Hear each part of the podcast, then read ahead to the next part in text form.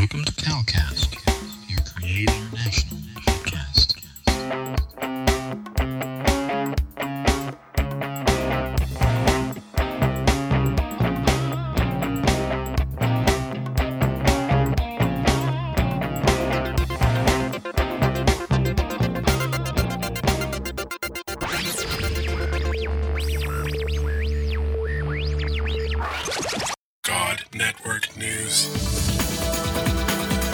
We give you a new perspective. on events happening in our world today. This is GNN.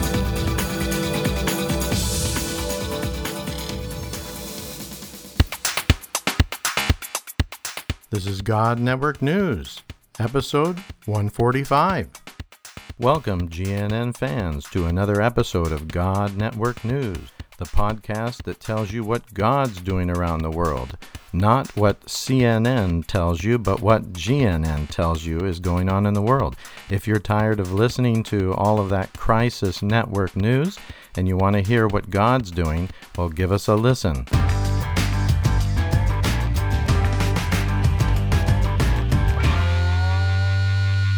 The beginning of this year, we were celebrating New Year's 2020 at our home in Thailand. And my wife prepared a wonderful gathering of our friends, close colleagues, and we had a precious friend of ours, Todd Johnson, who is one of the foremost missions strategists, foremost mission researchers, and foremost mission publishers of reference books that are used by mission agencies and mission workers and mission trainers around the world. Todd Johnson is an incredible man. Todd started his mission research career many years ago with a man named David Barrett, who was a well known mission researcher and publisher all over the world by mission agencies around the world, highly respected. Todd was mentored by David for many years and took over his ministry when David passed away. My wife will introduce Todd and tell you where he's working and what he's doing in this episode. The next three episodes will be of Todd sharing a message that I think is very important for many of us that are listening and those of us that maybe who are not missionaries or involved in the mission uh, effort would probably be interested to hear this as well. And that is what is the future of frontier missions?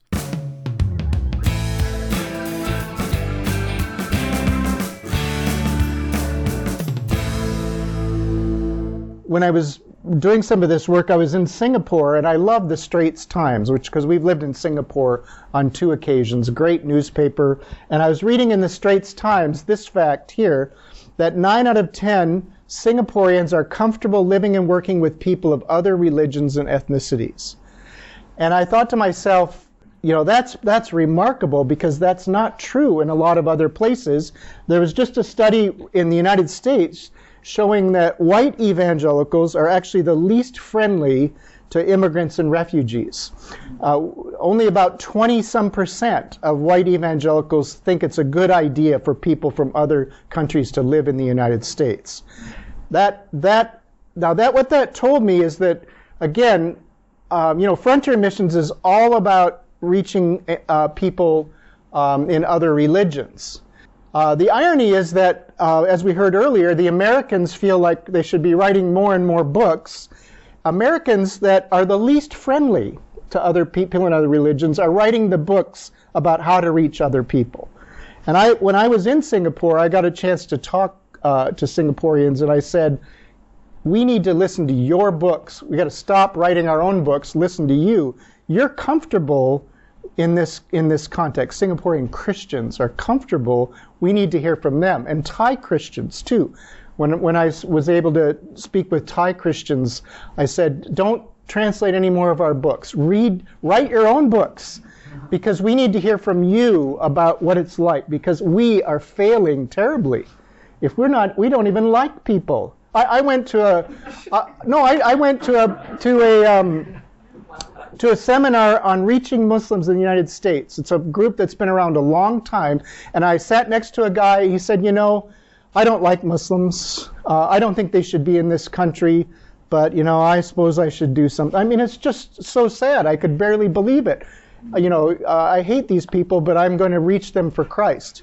You know, that you don't want those people leading frontier missions. That's what I'm getting at. And, and of course, our leaders aren't all like that. I'm just saying that's the context and the situation.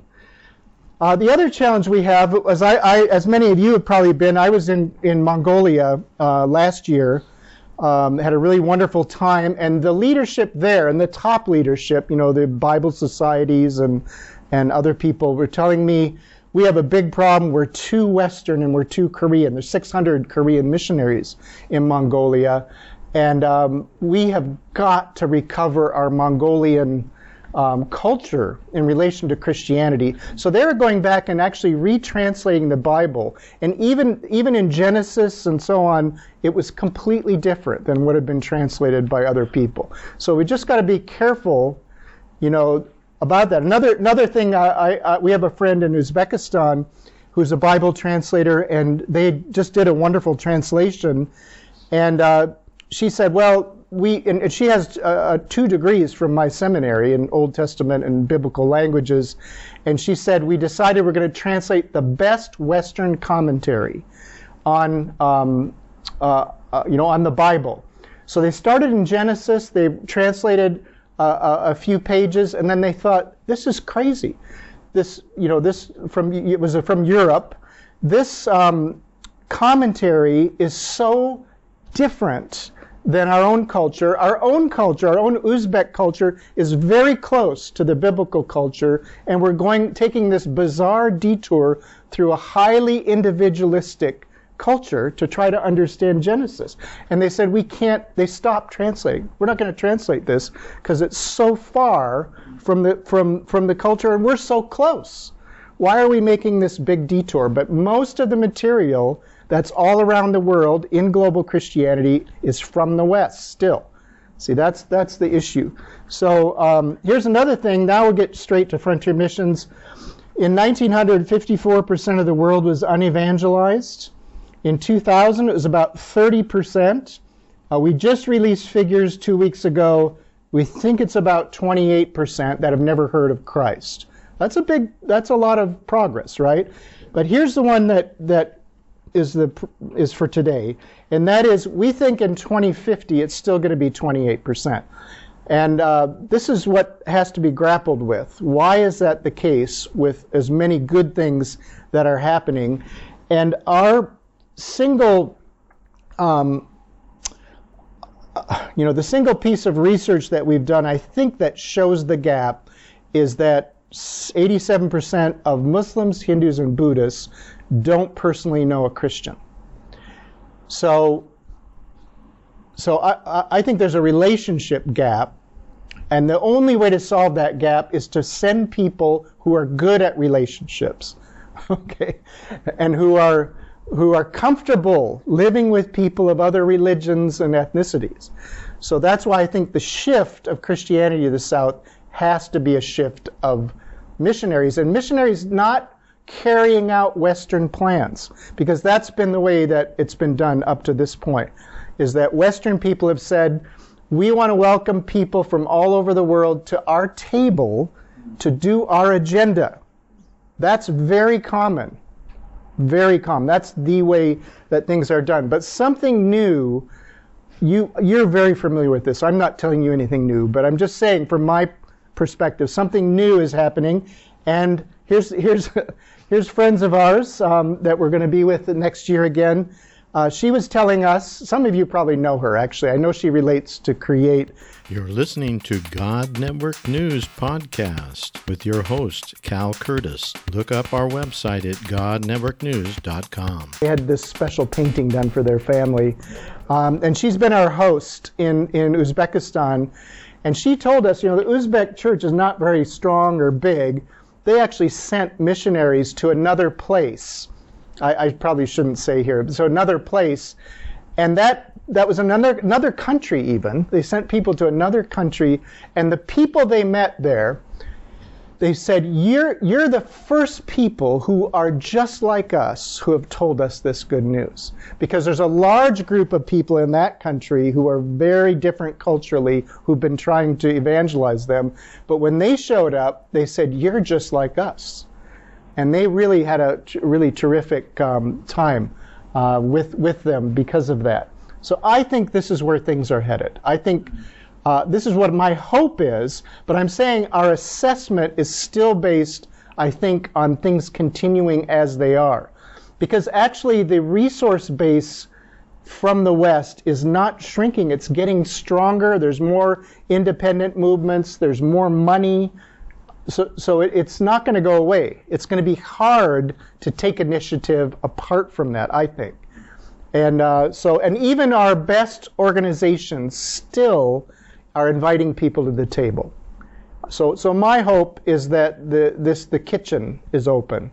And you invite Africans in the kitchen, you're going to get food that really tastes good, you know, instead of whatever is in there right now. But so I won't take that any further, but I'll stop there and just say, again, sort of from a very broad uh, view, these are some of the things that I've been hearing, listening to, and feeling that um, that uh, are going to help determine the future.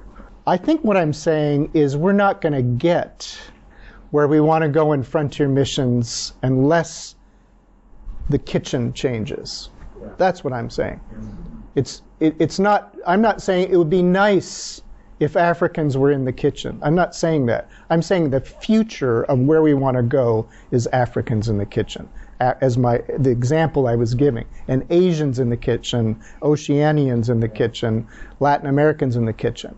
I, I think I think my own assessment of of the the uh, plateau of frontier missions is precisely this.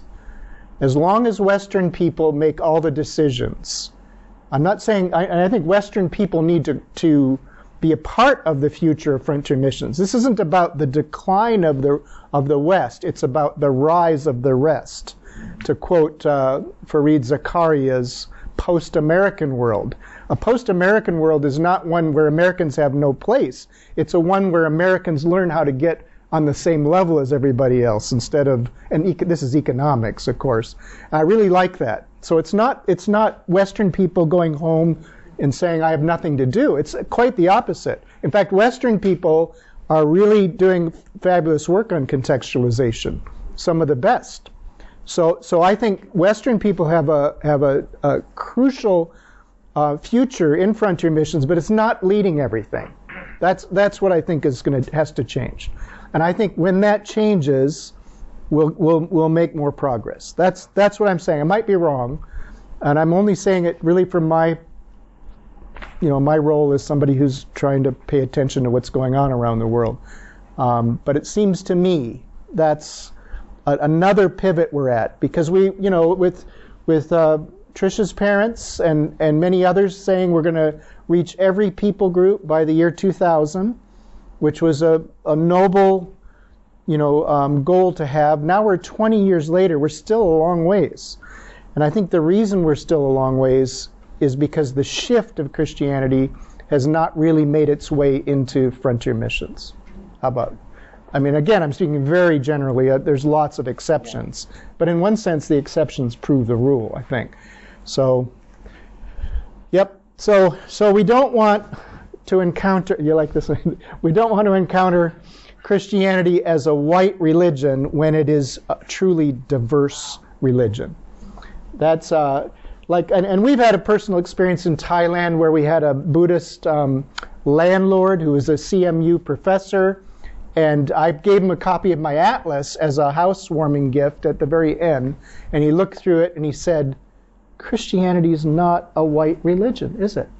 Because he had thought it was. And he saw all these maps and charts, and I thought to myself, wow, that's that, that's what I want to say, you know. Yeah, yeah, so for him, it was an academic thing, you know, as a, another professor, he looked through it, and I thought, yeah, that's it. It's not a white religion.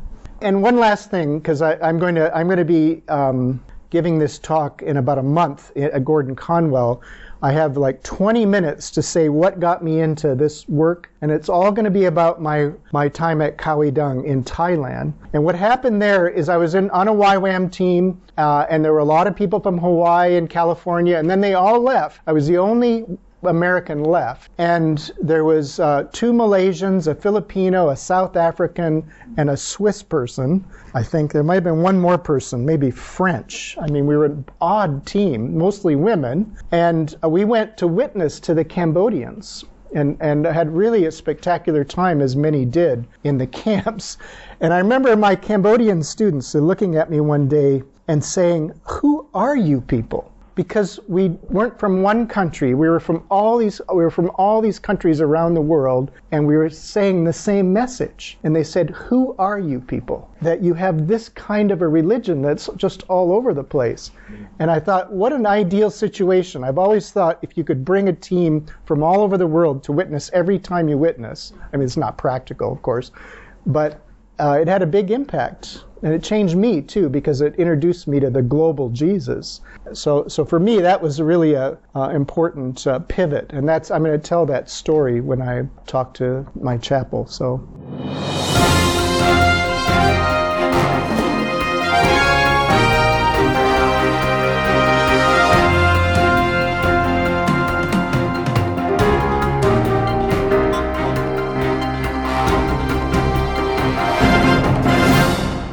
If you enjoyed this episode, please consider donating to help us continue to bring exciting stories fresh from the field. Visit our website at godnetworknews.com and select the PayPal link on the right side of the page or consider becoming a Patreon partner to receive access to more valuable materials exclusive to our members.